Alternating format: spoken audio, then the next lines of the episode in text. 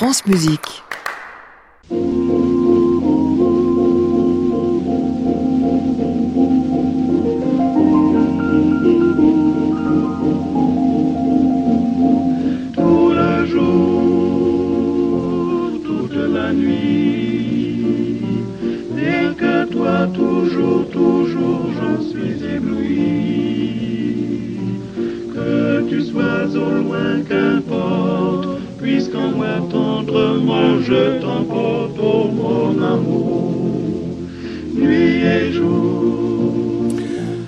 À tous et bienvenue dans le Classic Club sur France Musique tous les soirs de la semaine, 22h en direct depuis l'hôtel Bedford à Paris au 17 rue de l'Arcade. Ces deux artistes que j'adore recevoir individuellement, alors euh, quand ils seront ensemble, il n'y a pas de raison que ça marche pas, surtout qu'ils se sont rencontrés il y a bien longtemps, qu'ils ont enregistré un superbe disque Berlioz et qu'ils se sont même recroisés quelques fois euh, depuis euh, entre enregistrements, euh, scènes et salles. Nous sommes jusqu'à 23h avec Véronique Jean, c'est Louis Langré. Bienvenue à tous dans le Classic Club.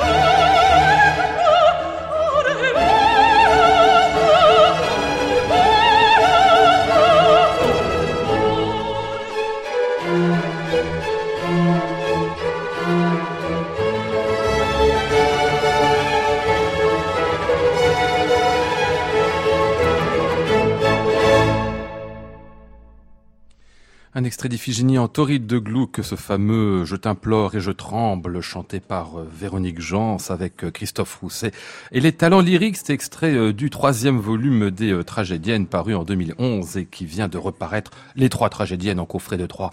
Bonsoir Véronique. Bonsoir. C'est merveilleux de retrouver ces trois coffrets, ces trois volumes-là euh, chez Erato. Euh, ça s'est euh, déroulé sur six ans en fait, ces tragédiennes. Vous en avez fait un, ça a tellement bien marché qu'on en a fait un, Voilà, un deuxième. C'était pas du tout prévu qu'il y ait Bah une non. suite en fait. Non, non, non, pas du tout. C'était juste prévu de faire un beau disque avec toutes ces choses qu'on avait faites beaucoup ensemble avec Christophe. Et puis ça s'est tellement bien passé qu'on Ouais. s'est dit, et si on poussait pas un peu plus loin? Et après on est allé plus loin. Et ensuite après il y a eu le fameux volume 3 qui allait jusqu'à jusqu'à la musique romantique et c'était une très belle aventure autant pour Christophe que pour moi, pour les talents lyriques. Enfin, tout le monde était très excité. Je crois que Christophe le redit encore, il avait jamais joué du 500, c'est même Ouais. du Verdi avec ses, avec ses musiciens. Donc c'était, non, non, une très très belle aventure, vraiment. Comme si quelque chose s'était découvert pour vous deux en fait, parce que ça a été une découverte de répertoire pour l'un et l'autre en fait. Hein. Absolument. Pour moi, tout d'un coup, ça a été vraiment une, une évidence que j'avais envie de chanter ce répertoire plus tardif, romantique français, 19e. Et à ce moment-là, effectivement, euh, le, le Palazzetto Bruzane était en gestation, ou si je puis dire, enfin, ils étaient en train de grandir. Et d'ailleurs, ils nous ont aidés à faire ce troisième volume. C'est eux qui, ont, qui nous ont donné des idées. Et euh, voilà. Et à partir de là, c'était évident pour moi que j'avais envie d'essayer cette musique, de me lancer là-dedans. Euh, C'est ce que j'ai fait à corps perdu. Vraiment, j'étais euh, très heureuse de découvrir ce répertoire que je connaissais pas du tout, qu'on m'avait jamais proposé et que voilà et avec encore une fois le Palazzetto Bruzane qui, qui était en train de grandir et tous ces gens qui étaient tellement dévoués à cette musique, qui, étaient, qui avaient tellement d'idées et tellement d'envie. Voilà, on a on, on s'est on s'est trouvé, on s'est on s'est pas quitté depuis en fait, je crois. Et Après le volume 2, vous aviez dit pourtant j'aurais pas de troisième. Il fallait vraiment qu'on vous trouve en fait le répertoire qu'il fallait, qui était idoine. Oui, il, Hein il fallait m'aider parce que c'est un répé... en plus c'est un répertoire qui est très rarement fait. Honnêtement, c'est c'est pas ce que les gens préfèrent et ce que les gens connaissent euh, simplement comme ça du premier abord. Donc euh, ça a été, on avait vraiment besoin d'aide. Enfin bon, évidemment Christophe euh, avait beaucoup d'idées aussi, il connaît beaucoup de choses. Donc euh, moi j'étais vraiment prête à faire confiance Christophe que j'adore et qui me connaît tellement bien, donc je pouvais prendre aucun risque avec lui, c'était sûr. Et en plus le Palazzetto Bruzane qui proposait des choses qui, qui convenaient parfaitement à ma voix aussi, c'était c'était ouais que du que du bonheur vraiment. On rappellera qu'avec Christophe, vous connaissez depuis euh, Oh là Atis, là, hein, oh là ça, on depuis dit les pas Arflots. hein. oh là là. On a, on a de On petites dit-. Hein. on a dit les événements. voilà. non, lui, il dit, il est c'est très élégant. Il dit depuis quelques décennies. Voilà, on va Ouais. dire ça comme ça. ça réduit le nombre. Ça dit aussi sur des événements importants qui étaient. Ouais, ben on le- s'est rencontrés l'histoire, en fait, aux hein. Arflots, dans Atis, il était au Continuo, moi j'étais dans le cœur, c'était, Ouais. enfin voilà, et tout le monde sait qu'Atis c'était il y a un petit moment quand même maintenant, et, et depuis, euh, après il a créé son ensemble, donc on s'est un peu perdu de vue parce qu'il faisait des choses que j'avais pas spécialement envie de faire, ou enfin on- nos répertoires se sont un petit peu éloignés, et ensuite on s'est retrouvés, puis on s'est plus quitté depuis. On Il faut dire a- avec quelque chose d'école, du coup, avec ça, d'une forme, Ouais, de manière de faire de la musique un peu. Tout à fait, mais je pense que tous les gens qui sont passés euh, par les Arts florissants et par les, les, les mains de William Christie, on a tous quelque chose en commun quand on se retrouve. Euh, On sent tout de suite quelque chose, euh, on, se- on, se- on se- on se retrouve vraiment, on se sent, on se, on est passé par une école très spéciale, je crois, c'est vraiment ça qu'on peut dire, et c'est une très bonne école effectivement, et, et qui nous a rapprochés en plus, je crois. Donc on est toujours très content de se retrouver. Ouais. Les trois volumes de tragédienne de Véronique Jans, donc euh, réunis en un seul coffret pour Noël. On a déjà dit qu'il fallait l'offrir dans cette émission. Hein. Ah Vous bon faisait partie de nos cadeaux de Noël. Oui, c'était Ah vendredi bon, dernier. bon, Ah bah c'est oui, oui, bien, oui. très bien. C'est chez Erato que ça ressort. C'est une merveille. Ne manquez surtout pas. Euh, bonsoir, Louis Langret. Bonsoir Lionel. Je suis bien tombé en commençant par Iphigénie en Tauride. Bah, non seulement c'était très beau ce qu'elle fait Véronique là-dedans, mais en plus, euh, vous m'avez dit c'est le plus bel opéra du monde. Ah bah, Peut-être un des cinq, un des dix, comment on va mettre Ah, un des cinq en tout cas. Ah, c'est sûr, carrément, Iphigénie. absolument. Ah oui. Ah oui. oui. Ah non, mais je sais pas. Pour quelle raison? Bah, D'abord, à, à- l'opéra en général, on préfère les drames. Mhm. Alors que cette grandeur tragique, cet art de la déclamation si particulier, et que Véronique euh, fait si bien. Vraiment, c'est un, c'est un bonheur de d'avoir entendu cet extrait. Et, et- et le diriger vous, faisiez déjà tout à l'heure quand vous m'en parliez, vous faisiez que- comme vous aviez de la forme de la glaise entre les mains. Oui, non, le diriger, c'est c'est euh, c'est assez particulier parce que la musique dans la tragédie donne un état, une élévation, un côté presque sacré, Ouais. plutôt que de dépeindre euh, le- les- des sentiments.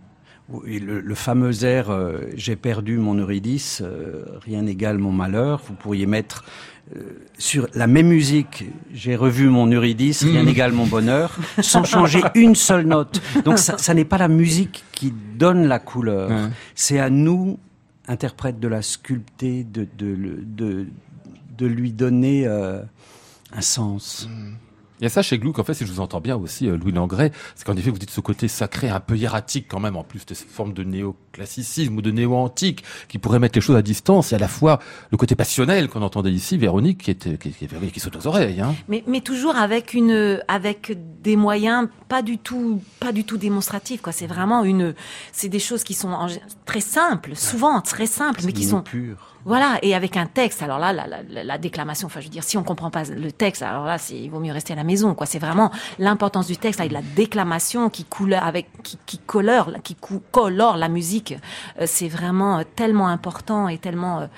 Là, il n'y a pas de fioriture, il n'y a pas d'ornement. Il avait horreur des ornements. Ah oui c'est vraiment. Ah oui, oui, oui. C'est vraiment. Il veut être vraiment le plus sobre possible pour vous toucher justement là où ça fait mal. Vous, vous enfoncez la pointe dans le cœur et avec un. un- ah, c'est très étonnant. C'est très. Mais ça marche parfaitement bien. Il allait écouter les, les, les acteurs, les comédiens, et puis il essayait de retrouver par la ligne mélodique les inflexions de, de la langue, mais il n'y a pas de coloratour, il n'y a rien du Non, tout. C'est euh, c'est le racine de, de, la musique.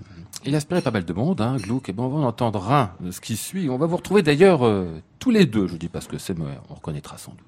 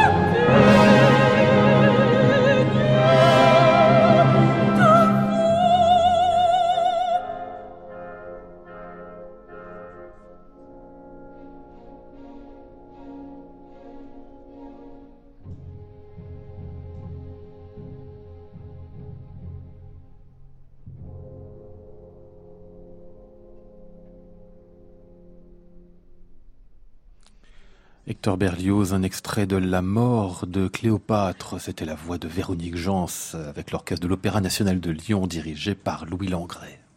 Classic Club, Lionel Esparza, France Musique.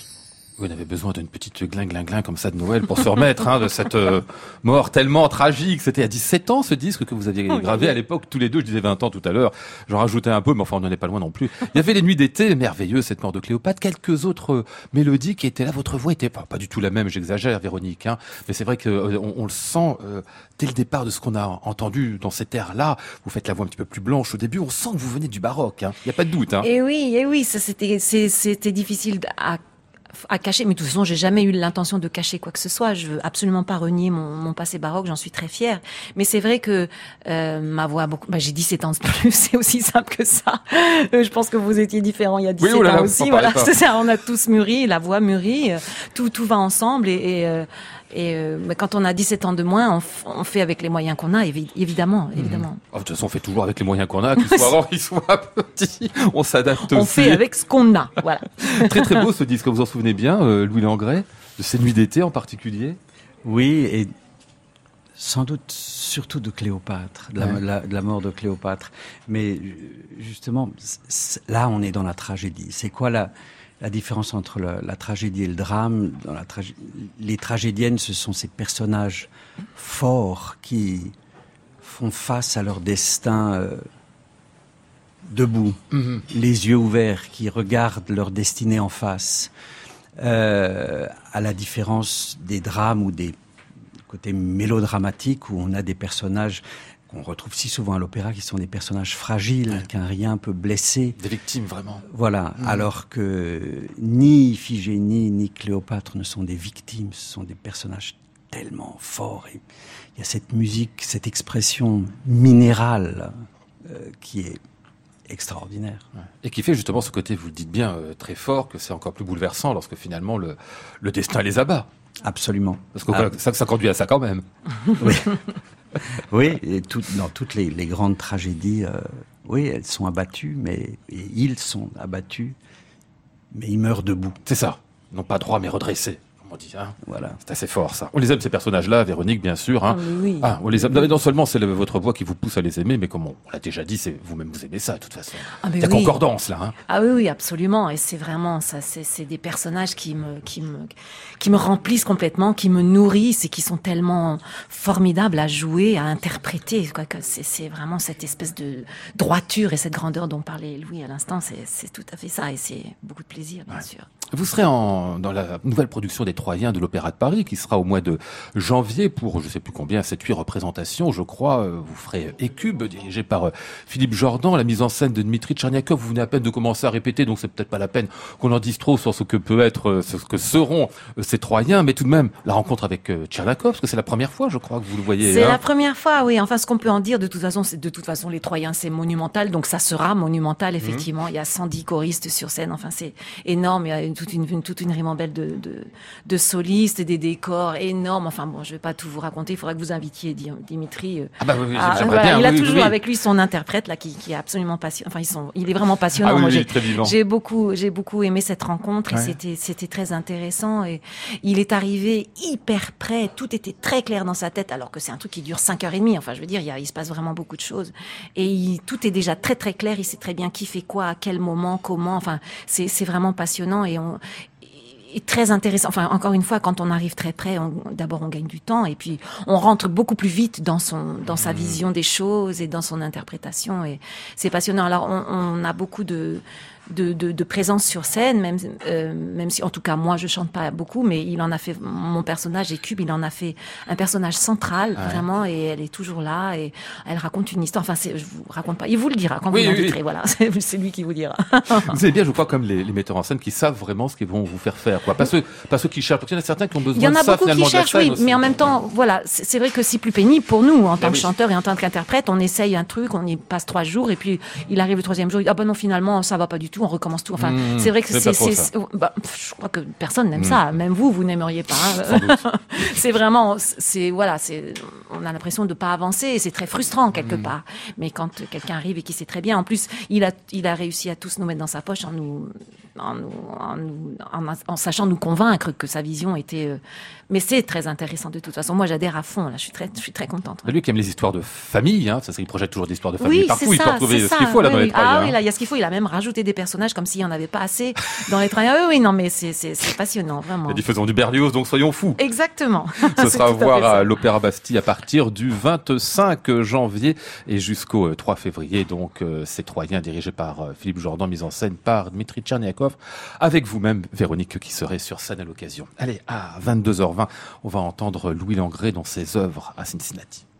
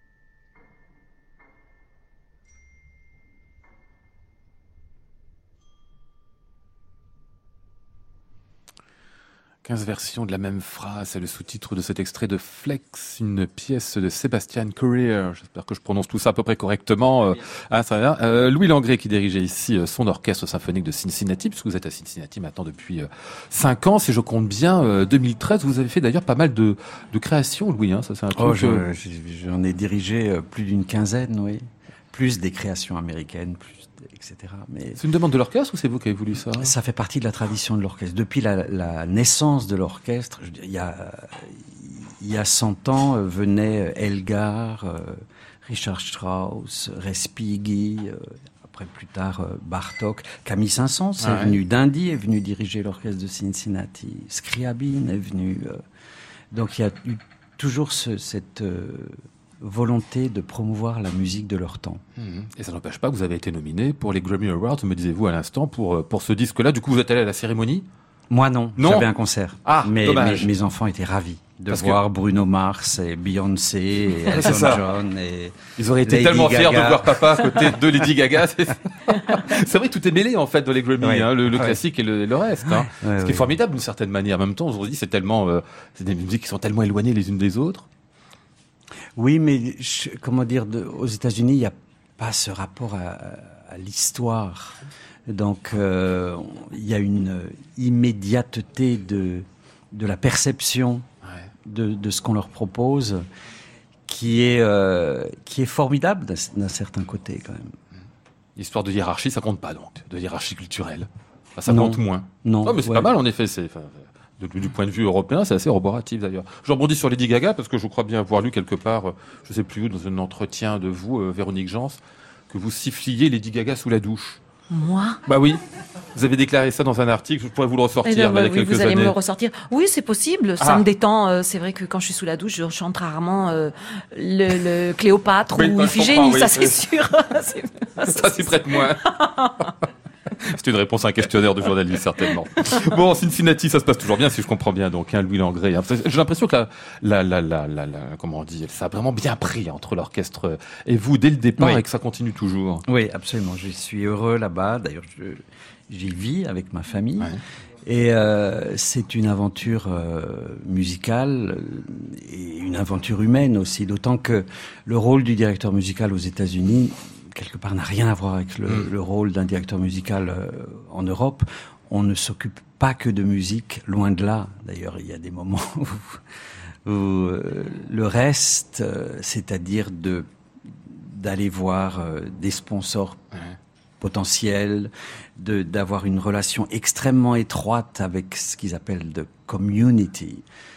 Il n'y a pas de mot équivalent en France. hein. C'est tout tout ce qui va participer à la vie de la de la cité. Vous savez, bon, c'est pas comme euh, comme en France où Paris centralise tout. Là, il n'y a pas de il a pas de euh, ministère de la culture et Washington est tellement loin que euh, on aime on n'aimerait pas du tout d'ailleurs que Washington se mêle de, nos, Ouais. de nos affaires. Donc il y a une, une tradition de, de oui vraiment de générosité, de, de vous savez la fameuse phrase de redonner ce que notre pays nous a donné et euh, il y a des gens d'une générosité extraordinaire qui donnent pour les hôpitaux, pour les écoles, pour euh, pour les musées, pour le pour la pour la musique aussi. Et comme Cincinnati est une ville euh, d'immigration allemande, la musique est absolument centrale dans euh, dans la cité. D'ailleurs, Music Hall, notre salle de concert, est au centre de la ville. D'habitude, il y a des cathédrales, il y a des je sais pas des, des hôtels de ville, des des palais de justice. Là, c'est le temple de la musique, qui est le, le ciment de, de la ville. On comprend que ce soit fort en effet pour les habitants, que du coup vous ayez aussi un, un rôle à jouer. On le comprend bien qu'à la fois de représentation, de de- de- d'aller chercher les, les sponsors et tout cela. Vous nous dites bien, c'est tellement fort le- la puissance de la ville, de l'État, de la communauté. On comprend que Donald Trump c'est un peu loin du coup aussi, non? Cette politique-là Washington. Oui, bah, disons que c'est, peut-être comme ici. Je veux dire, il y a, la grande fracture, c'est pas entre Washington. Enfin, c'est la grande fracture, c'est entre les villes et euh, les, les régions plus euh, rurales. Mhm. C'est là que qu'il y a une, une fracture euh, terrible, Que vous ressentez aussi là-bas. bien sûr, Mhm. que je ressens ici aussi d'ailleurs. Vous y venez souvent d'ailleurs en France, vous Langré Euh, bah, j'y viens. Enfin, mis à euh, part pour diriger un opéra, on va en parler avec Hamlet. Bah, j'ai euh, ma famille, euh, enfin ma mère qui habite ici. Euh, donc je, mais je j'y viens pour diriger. Bon, ça dépend. Euh, Oui, évidemment, quand ce sont des périodes d'opéra, c'est Ouais. c'est beaucoup plus long que pour des concerts. Mais je dirige régulièrement en Europe, donc je fais toujours une petite euh, halte euh, en France. Pour voir comment le pays se porte. Va vous surprendre en ce moment. Hein. Je vais pas vous faire commenter. Euh, on va revenir à Véronique Jean, si vous écoutez ici dans la musique de Reynaldo Hahn.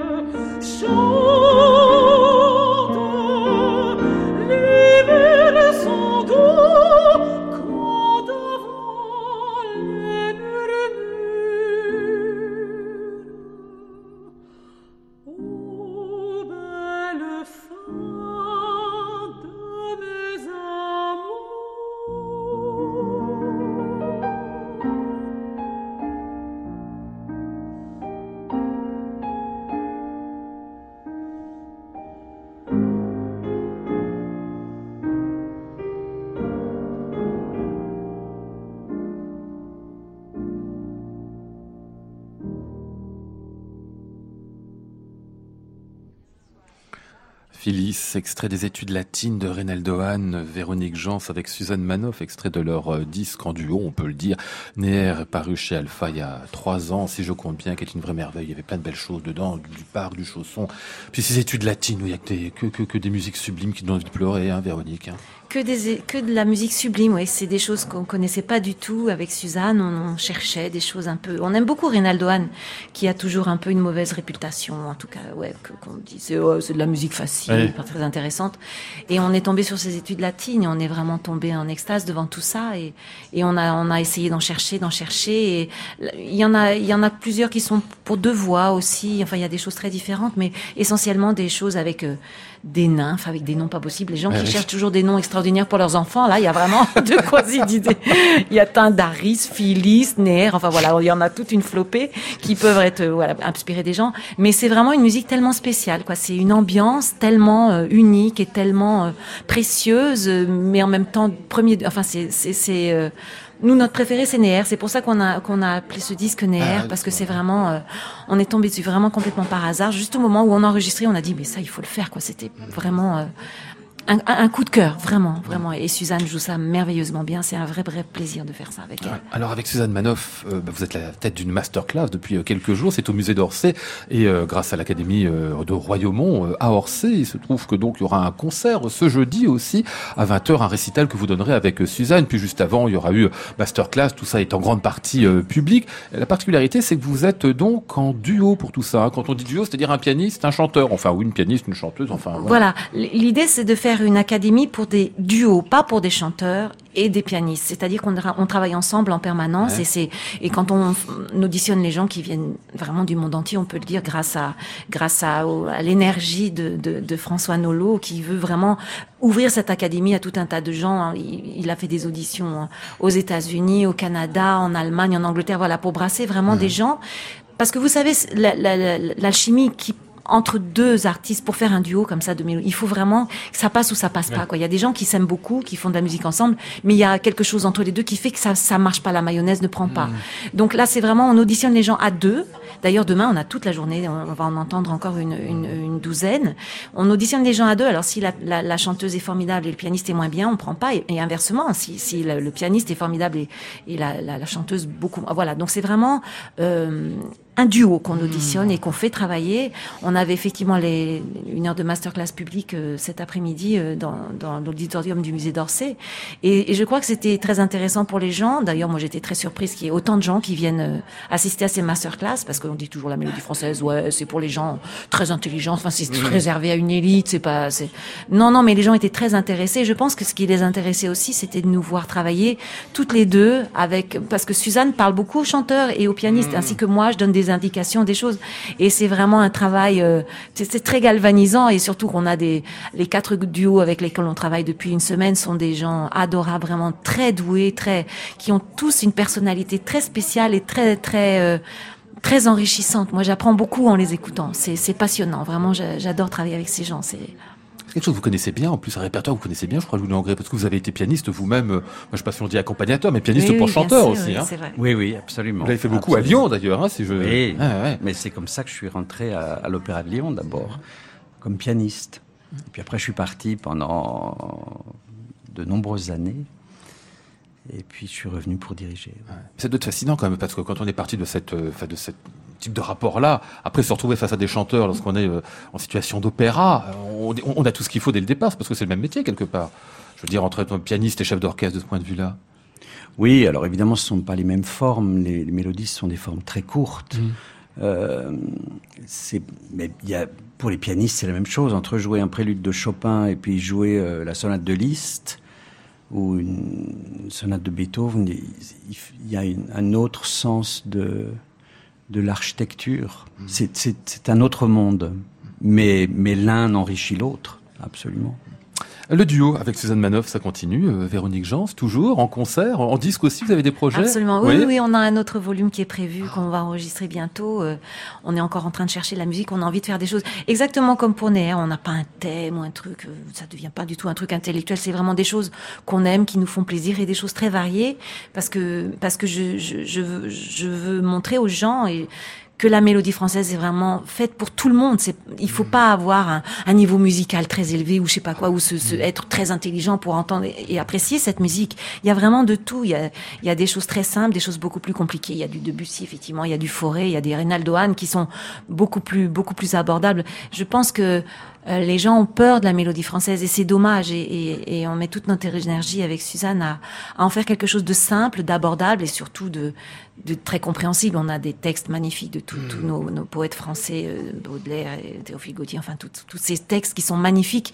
Il faut en, faire profiter, euh, en faire profiter le- le- les gens, oui, tout simplement, je crois. Si on veut vous voir encore pour ce masterclass, c'est donc jeudi 18h au musée d'Orsay et puis le récital avec Suzanne Manoff. Le même jour, jeudi à 20h. Allez, à 22h38 si vous voulez bien, euh, je vais vous faire écouter des trucs à l'un et à l'autre. Ouais, des petites euh, Aïe, des aïe, suggestions quoi. Vous allez voir, non, ça va être très bien.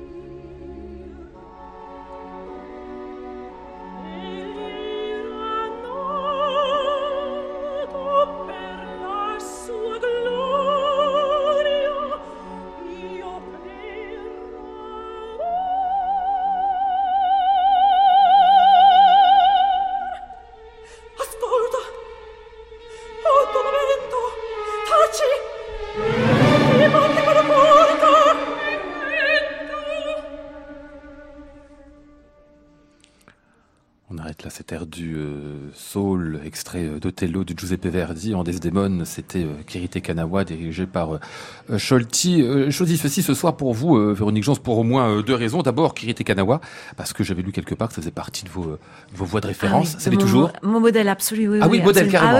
Ah oui, oui, oui, c'est vraiment, j'ai tellement aimé cette voix, mais je l'aime toujours. Et, et ce que j'aime dans cette voix, c'est qu'on la reconnaît tout de suite. Quoi. Elle a vraiment quelque chose. Et cette brillance dans l'aigu et ce, cette souplesse. Enfin, j'ai toujours beaucoup, beaucoup admiré Kirite Kanawa. Et, et je l'ai toujours trouvé peut-être que je me fais des idées, j'en sais rien, je l'ai jamais rencontrée, mais comme une femme qui avait l'air très abordable et très Ouais. facile d'accès, quoi. Mhm. C'était pas une diva avec ses fourrures et ses caniches. Enfin, elle avait l'air vraiment euh, normale, si je puis dire. euh, Et, euh, et ça m'a, elle m'a toujours beaucoup touchée. Ouais. Ouais. Et puis ce rôle de, de Desdemone, alors ça vous, vous l'avez, vous en avez parlé pendant des années, Desdemone, ça a failli se faire, c'était à deux doigts qui s'est passé. Ben oui, j'étais finalement c'était prévu et puis voilà, j'ai fait trois jours de répétition et je suis tombée malade, donc je suis rentrée chez moi et, et j'ai été remplacée. Voilà, c'est c'est des choses qui arrivent. C'est vrai que c'est très dur et très frustrant, mais qu'est-ce que qu'est-ce que vous voulez quand on ça va se refaire à un moment ou à un autre. Ah ben j'espère bien. Oui. On va voir. Oui, oui, c'est pas encore prévu, mais j'espère bien, oui, parce que travailler un rôle comme ça, c'est quand même. euh, Enfin, c'est énorme de toute façon d'apprendre un, un opéra en entier par cœur, de toute façon, mais Non, mais celui-là vous y teniez particulièrement en ouais, plus, hein, Desdemone, je crois. ouais, hein, ah j'étais très très déçue. ouais. Bon, Très- ça se refera. C'est la vie, c'est comme ça. Il faut croiser les doigts et ça s'en fera une fois. Ça Voilà. peut pas, pas se faire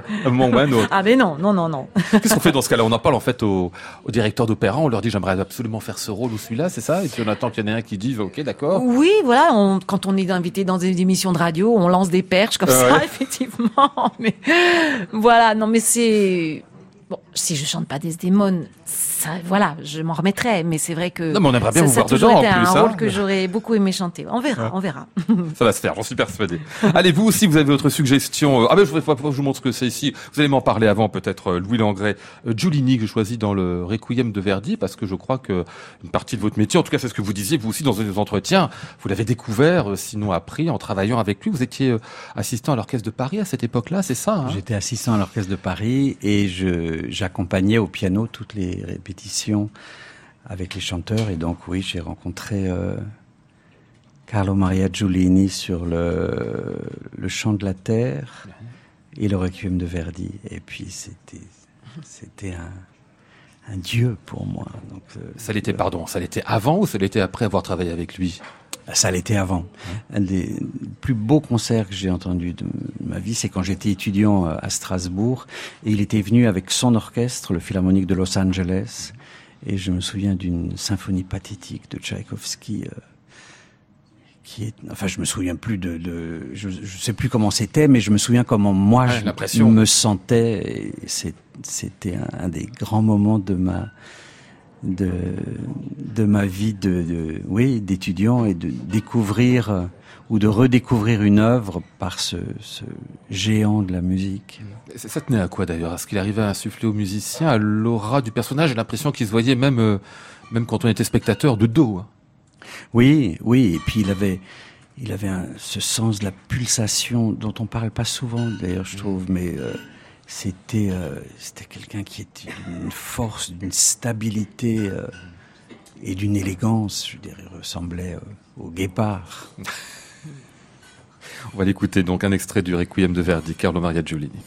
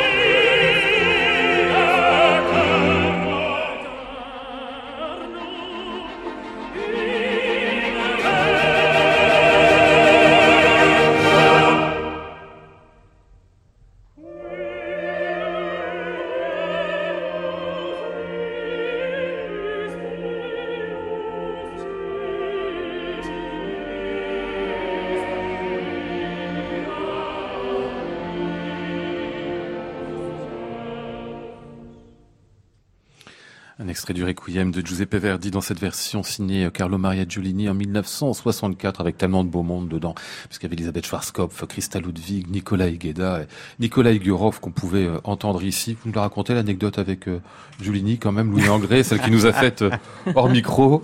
Oh, il n'y a rien de secret, mais c'est beau. Non, non, il n'y a rien de secret. Mais c'est un peu visuel, c'est ça. Le, le, oui, alors sans, sans geste, le, le, le début du, du Requiem de Verdi Ouais. part de rien. Et donc Giulini arrive avec son, son magnifique euh, pull en cachemire, etc. Et puis il tend les mains et il les bouge très très très vaguement. Et moi je me dis, mais comment je vais, quand est-ce que je dois partir? Et puis au bout d'un moment, il me regarde, il me lance un regard euh, d'aigle. Et puis on recommence. Et puis là, je, je me dis bon, bah, il faut que j'y aille. Je pars quand quand je pense que c'est le moment. Puis il me regarde, il me fait un sourire. C'était le bon moment. C'était le bon moment. Mais il y a, il y a des, effectivement des gestes que vous pouvez, vous pouvez avoir avec un orchestre quand, quand ça doit partir de rien. Il faut que le geste soit très très vague, que personne n'ose vraiment partir euh, avant avant ses collègues. Et au piano, évidemment, c'est pas, le- Eh oui, c'est pas oui. la même chose. Donc je, je garde ce souvenir magnifique et un peu terrifié. Classic Club, Lionel Esparza, France Musique. Hamlet d'Ambroise Thomas, bah, c'est depuis hier que vous dirigez Louis Langré à l'Opéra Comique à Paris, de la mise en scène de Cyril Testé. Il y a plein de beaux mondes dans la distribution. Stéphane Degout, Sabine Devielle, Laurent Alvaro, Sylvie Brunet, Julien Bert. Ça fait pas rien tout de même. Il y a quelques représentations à venir, encore cinq, euh, jusqu'au euh, 29 décembre. Hamlet d'Ambroise Thomas, vous me disiez à l'instant que vous l'avez dirigé beaucoup à l'étranger, en fait. C'est vos- au moins Oh, votre pas beaucoup, mais- bah, quatrième ou cinquième production, c'est pas rien, alors qu'en France, c'est euh, presque une rareté aujourd'hui.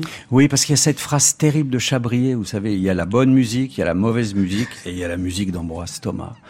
Alors évidemment, les gens aiment bien se, se gausser, rire de cette, de cette phrase sans connaître euh, la musique. Et quand on voit ce que ce que Bizet écrivait d'Ambroise Thomas, ce que Berlioz écrivait, parlant du, du feu et, du, et de l'élégance et du tact, euh, ben moi ça m'inspire plus. Et alors, euh, oui, j'ai déjà dirigé euh, Hamlet, mais dans des dans des grandes salles ou des très grandes salles au Metropolitan Opera de New York, il y a quand même 4000 places.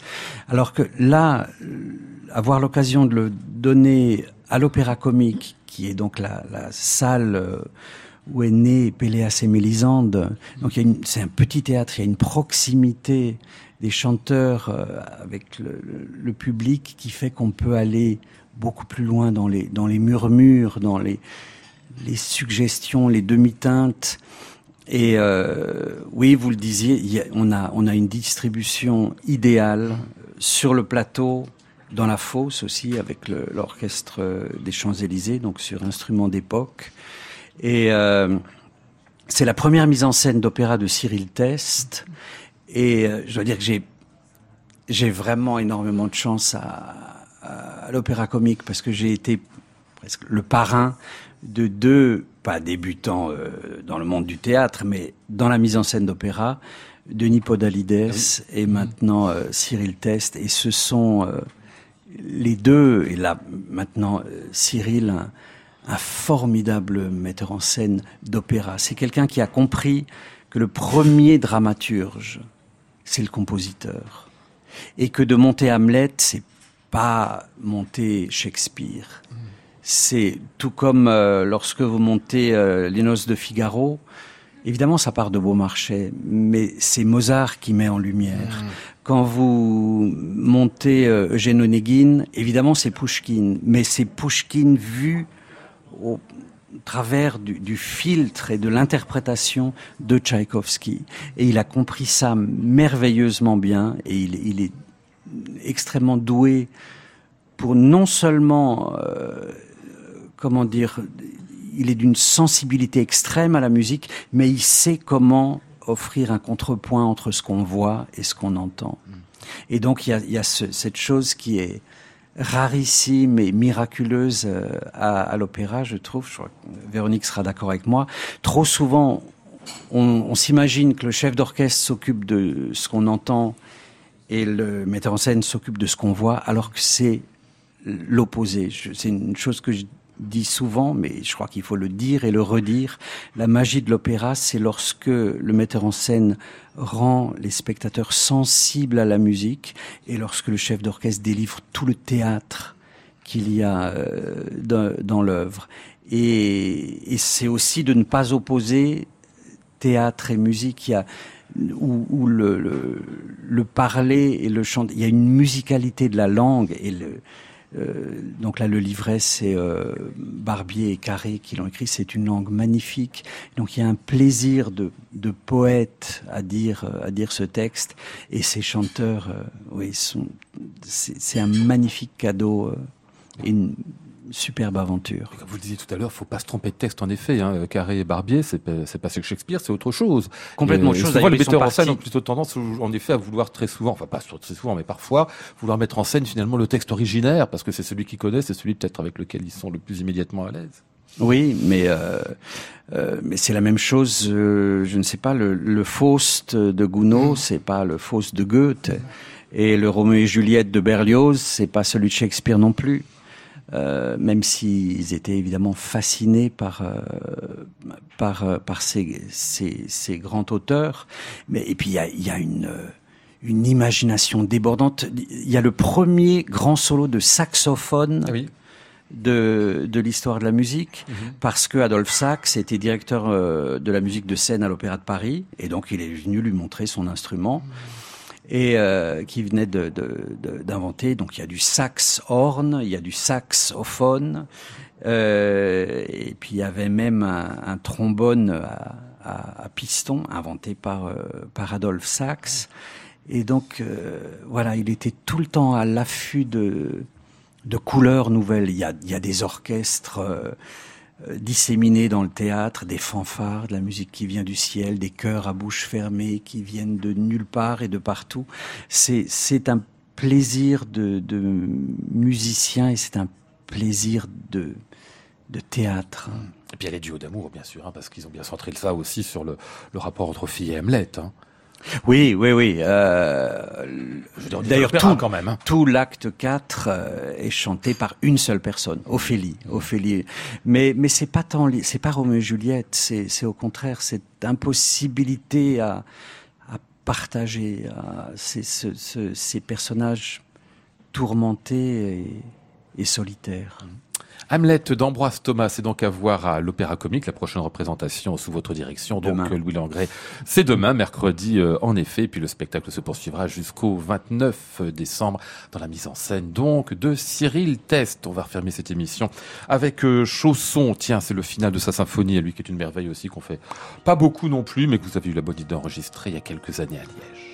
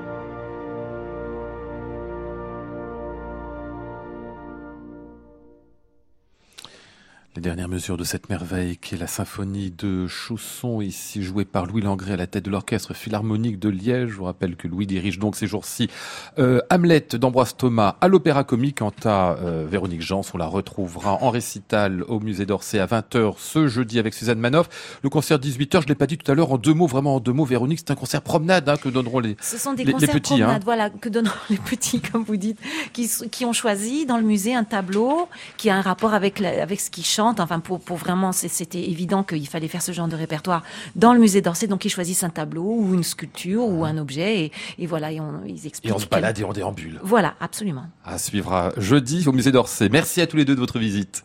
Merci à vous.